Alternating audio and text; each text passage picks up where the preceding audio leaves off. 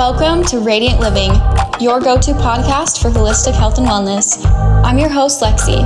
Get ready to unlock the keys to radiant living and ignite your journey towards a healthier, happier you.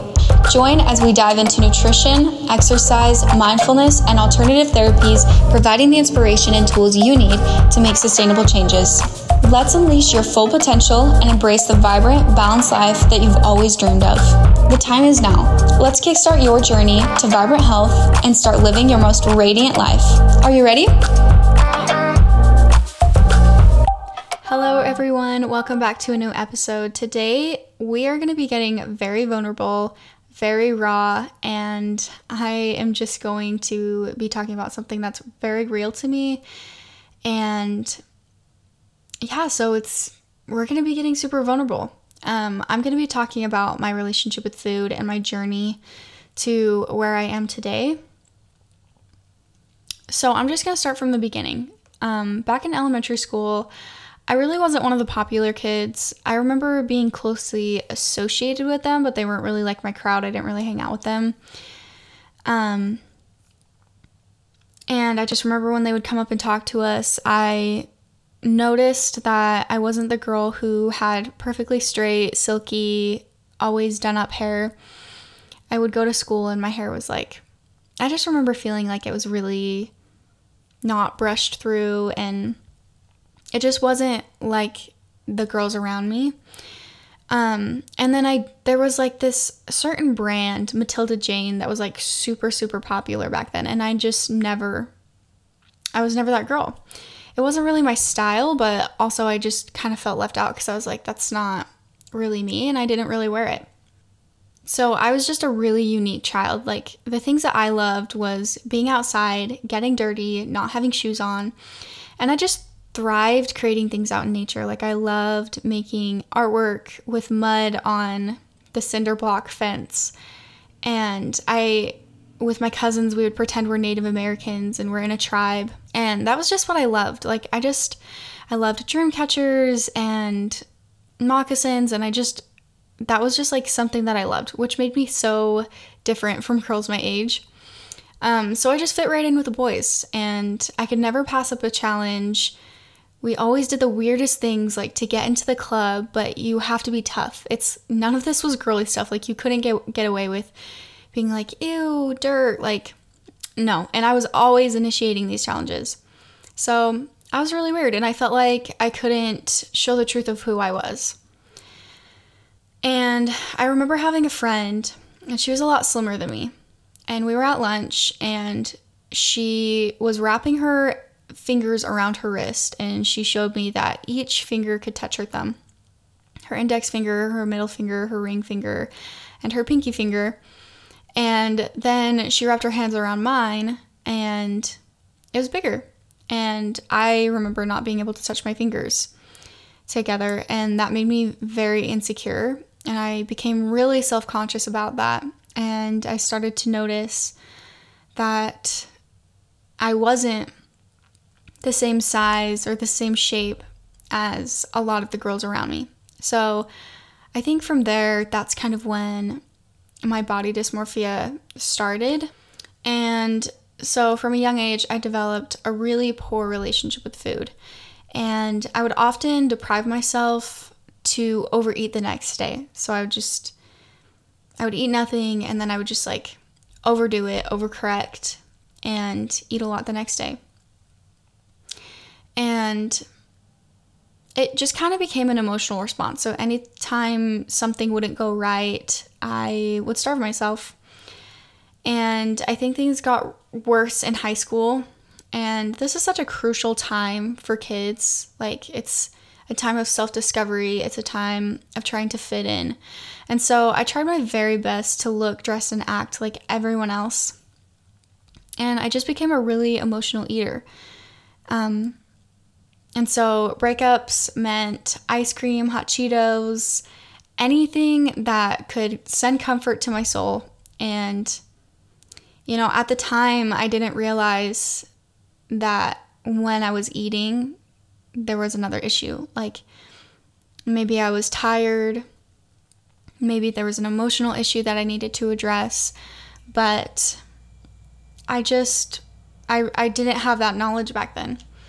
And if I would get in in fights with my parents, I would starve myself because for some reason it felt like I was getting back at them. Like if I make myself suffer, then this is me gaining back control. So, food was a sense of comfort for me. And depending on the situation, I would either binge or starve or starve.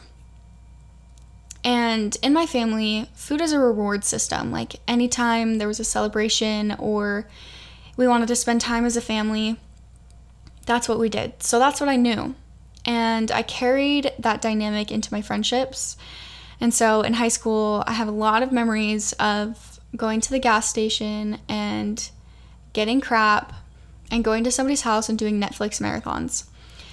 And this habit was just deeply embedded in me, and I felt like that's just how I bonded with people. And so it just kind of became this dynamic in my friendships and a lot of my relationships. And I really never knew it was an issue.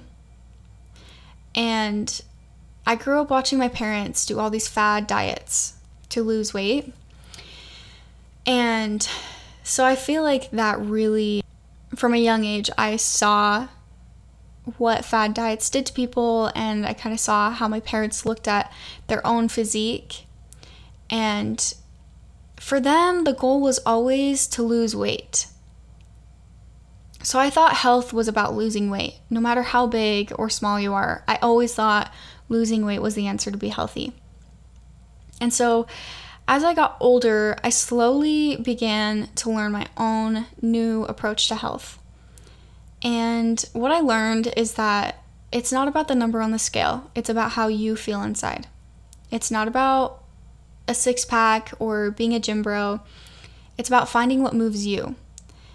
It's about loving who you are, even if you're 10 plus pounds above your goal weight.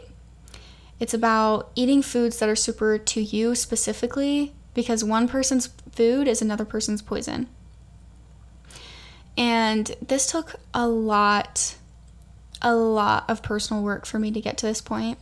And I wouldn't say I am fully over the hill. I would not say that I am fully in the clear with not returning to these thoughts from time to time. Because it's not easy to unlearn and relearn something that is so deeply embedded in your subconscious. And so I kind of had to take on the role of being my own parent and teaching while also loving the little girl who thought she was less worthy because she couldn't wrap her fingers all the way around her wrist. This definitely takes time, but it's a necessary conclusion to come to. Because I think it takes courage to realize that you are more than what you've been taught you are, and that you set the standard for your beauty. I feel like this journey allowed me to see beyond my external experiences because I think, especially as women, we put so much worth on how we look and how we dress and what's going on the outside. Like, from being little girls, we're taught, you're so beautiful. I actually learned this from a professor. She was telling me all this stuff, and I was like, wow, that is legendary to to hear this information but she was saying i never tell girls they're beautiful because that's how we grow up and that's how we are taught that we're worthy is by people saying oh your your dress is so beautiful your hair is so beautiful instead of saying you're brilliant you are intelligent you are competent like just compliment because that's what that's the um that's the compliments that guys usually get. And you know that probably says something about why a lot of guys go on to succeed you know because they're taught like you're amazing, you're successful, all these different things. And we're just taught that we're beautiful and that we look good. And so I truly learned to love myself because love goes further than appearances. I developed the tools to become someone I'm proud of, which meant so much more to me than how my makeup looks that day. So, if you're listening to this I just want you to know that you are so worthy. You are so loved. And you are so beautiful. And I want you to realize that only you can decide what beauty looks like in your gorgeous eyes. So that's just my little rant for today. Um, I hope this inspires you guys because this, bringing this up just really brings up a lot of emotions for me and really takes me back to that place. But I also think it's really helpful to identify where these things start. And so, fishing through this in my mind and trying to sort out how to tell the story really, really helped me to identify how it started, where it started, and just sending this love letter out to myself and to you guys. I feel like it just really was super healing. And so I just want you guys to know that, like, I just want you guys to believe this. Like, I want every fiber of your being to tell you that this is true because I think it's so important. I think it's so important to feel and give yourself the validation that you are enough, regardless of what other people might tell you. I hope you got so much out of this episode. Thank you so much for listening. I appreciate every single one of you. And I love you guys so much. If you want to hear more, make sure you subscribe to the show. And thank you so much for listening. Bye.